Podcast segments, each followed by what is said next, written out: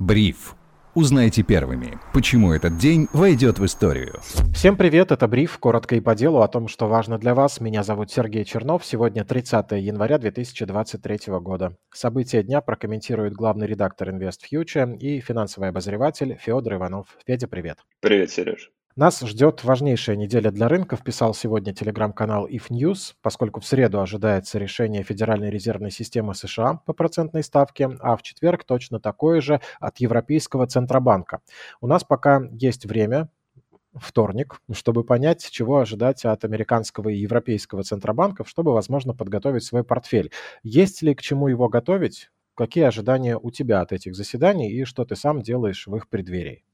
Ну, а, заседания на самом деле действительно кажутся важными, потому что даже сегодня, если ты заметил, а, значительно подросли курсы валют. Ну, это связано на самом деле немного с другим фактором, то что по факту 31 января заканчивается налоговый период, и вроде как а, наши дорогие экспортеры не должны больше продавать валюту, чтобы заплатить налоги. Но если мы обратили бы внимание, то увидели бы, что евро растет сильнее, чем доллар. Почему, Сереж? Тебя не слышно. А я молчу. А я не могу понять, почему. Потому что ЕЦБ собирается поднять ставку на 50 базисных пунктов, ну, либо полпроцента. В это же время от ФРС ожидают повышения на 0,25. А на самом деле, э, судя по всему, ФРС справился с сложной задачей мягко приземлить экономику, потому что данные по ВВП, которые вышли за четвертый квартал, показали, в общем-то, что они превосходят ожидания. И более того, э, инфляция при этом всем замедляется ну, как бы, какой у нас результат? То, что ФРС, в общем-то, потихонечку идет к своей цели, но важно понимать, что она еще до нее не дошла. И вполне возможно, что это будет не последнее повышение ставки. Нет, конечно, если завтра окажется вдруг, что ФРС решил не поднимать процентную ставку, ну, конечно, такое очень маловероятно, тогда рынки, конечно, взлетят. Будет ли этот взлет адекватным, непонятно, потому что ставка на довольно высоком уровне, деньги как бы все еще, э, ну, как бы никто денег печатать не начал. Это, скорее всего, будет эмоциональный взлет, возможно, будет поддерживать рынки, как бы, как говорится, пути рынков неисповедимы. Многие э, хедж-фонды сейчас э, набирают позицию э, короткую позицию по американскому госдолгу, то есть они рассчитывают на его снижение, а когда у нас снижается цена облигаций, а, когда растет ставка. Вот, поэтому ну, возможно, конечно, они рассчитывают то, что потолок госдолга не будет поднят. Э, честно говоря, не успел э, посмотреть, что говорят там аналитики с Уолл-стрит по этому вопросу. Но в любом случае мы сейчас э, в довольно интересной ситуации, ну, как бы рынок действительно может отскочить. Но, скорее всего, вот эти 0,25 повышение, оно уже заложено. А если оно будет выше и вдруг окажется вдруг там 0,5%, 50 базисных пунктов, то, во-первых, конечно, доллар очень сильно резко укрепится, это нужно понимать, а во-вторых, у нас э, явно будет отрицательная динамика и на криптовалютном рынке, и на рынке акций. Окей, Федь, ты немножко обмолвился про крипту. А как там вообще дела сейчас э, с ценой на основные криптовалюты? Какие, может быть, важные вещи следует знать нашим слушателям о криптобиржах? Слушай, ну, цена криптовалюты в последнее время э, неплохо подросла. Сейчас она, э, биткоин торгуется около 23,5 тысяч долларов. И это хороший результат, потому что я начинал биткоин покупать по 22, когда он падал, дальше до 20 я снова его покупал, по 18 покупал, по 16 покупал, до 15 500 или там до 15 700, когда он опускался, я тоже покупал. И, э, ну, в общем-то, пока покупки оправдались, у меня такая приятная зеленая динамика в портфеле э, криптовалютном. Прям наблюдаю и радуюсь. Но, с другой стороны, опять же, э, сейчас оптимизм, который на криптовалютном рынке происходит, он, я бы не назвал его обоснованным потому что, опять же, кажется, что э, позитив есть, определенный экономика США растет, при том, что э, ставку вроде как уже супер сильно поднимать не пытаются, шестить, возможно, не будут, но все равно э, мы не уверены, что мировая экономика не может войти в стадию рецессии. Все-таки Европа тоже значимый игрок на крипторынке, и там сейчас э, повышается сильно ставка, то есть и в целом сохраняются экономические проблемы. Поэтому я бы не сказал, что все абсолютно радужно, что нас абсолютно, ну, ждет стопроцентный рост. Это же та причина, сейчас э, не буду очень усложнять, но по которой я все еще не расформировал свои пулы ликвидности. То есть э, я их клал на падение рынка для того, чтобы у меня позиция монетах наращивалась, плюс был пассивный доход. Вот. Но на растущем рынке такие пулы не имеет смысла держать, потому что у меня одна криптовалюта, э, допустим, которая может вырасти, например, биткоин, а, начала бы при росте перетекать в другую криптовалюту стабильно, например, вот в USD coin, да, USDC.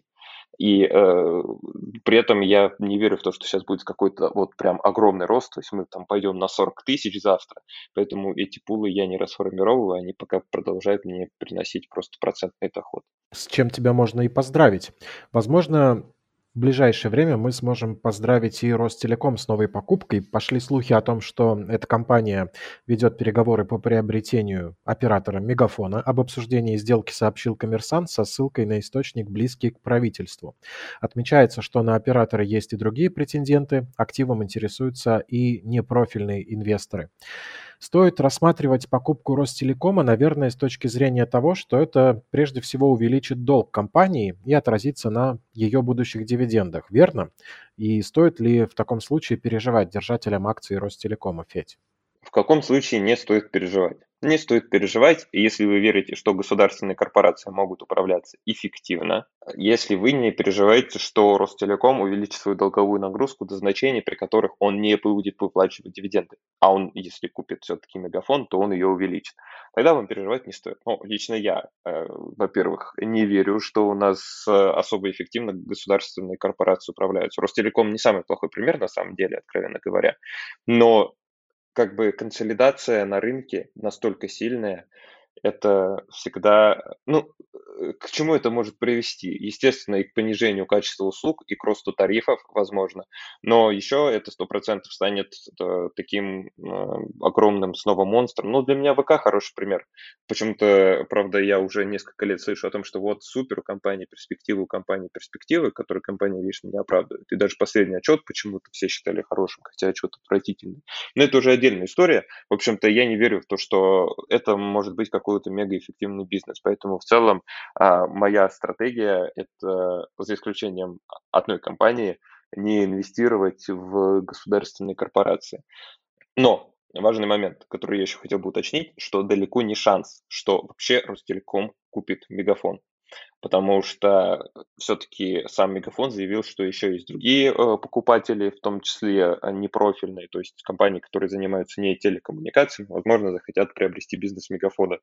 А сумма сделки 600 э, ярдов, то есть наверняка это какая-то очень крупная компания. На самом деле даже интересно, кто это может быть. Может быть какой-нибудь АФК? Ну, вряд ли, но было бы на самом деле интересно на это посмотреть. Возможно, мы бы спустя э, лет увидели бы мегафон на IPO. Ну, у АФК есть МТС. Логично ли было бы им еще и мегафон брать под свое крыло? Ну, у Ростелекома есть Теле2. Логично было бы Ростелекому брать мегафон, казалось бы. И только несчастный Вион, который там сколько, 40 копеек сейчас стоит, э, остается где-то в аутсайдерах. И который запретили продать э, Вион его топ-менеджменту, в чем был изначально план компании. Да, Вион жалко. Про неэффективность госкорпораций и названной тобой в том числе. Э, краткая история. Я же переехал в новую купленную мной квартиру не так давно, э, в которой был проведен стационарный телефон. Самого телефона не было, был заведен кабель, и регулярно приходили квитанции на имя владелицы, которая была второй до меня, то есть она была еще до предыдущих владельцев и вообще-то давным-давно умерла. Такая печальная новость, но тем не менее квитанции на ее имя регулярно приходили. Многое, наверное, можно сказать и о том, сколько времени у меня заняло, чтобы они перестали их присылать. В общем, про эффективность я тут сказал не зря. Я вполне тебя поддерживаю в этом. С чем я тебя и поздравляю. Спасибо. Меня зовут Сергей Чернов. Таким было 30 января 2023 года. События дня комментировал главный редактор InvestFuture и финансовый обозреватель Федор Иванов. Федя, спасибо. Спасибо тебе, Сереж. Ну и поздравляю. Я тебя тоже поздравляю. Слушайте бриф на Яндекс Музыке, пишите нам в комментариях в Телеграм, с чем вы нас поздравляете. Подписывайтесь на нас на всех платформах, задавайте свои вопросы в комментариях. Отличного настроения и до встречи.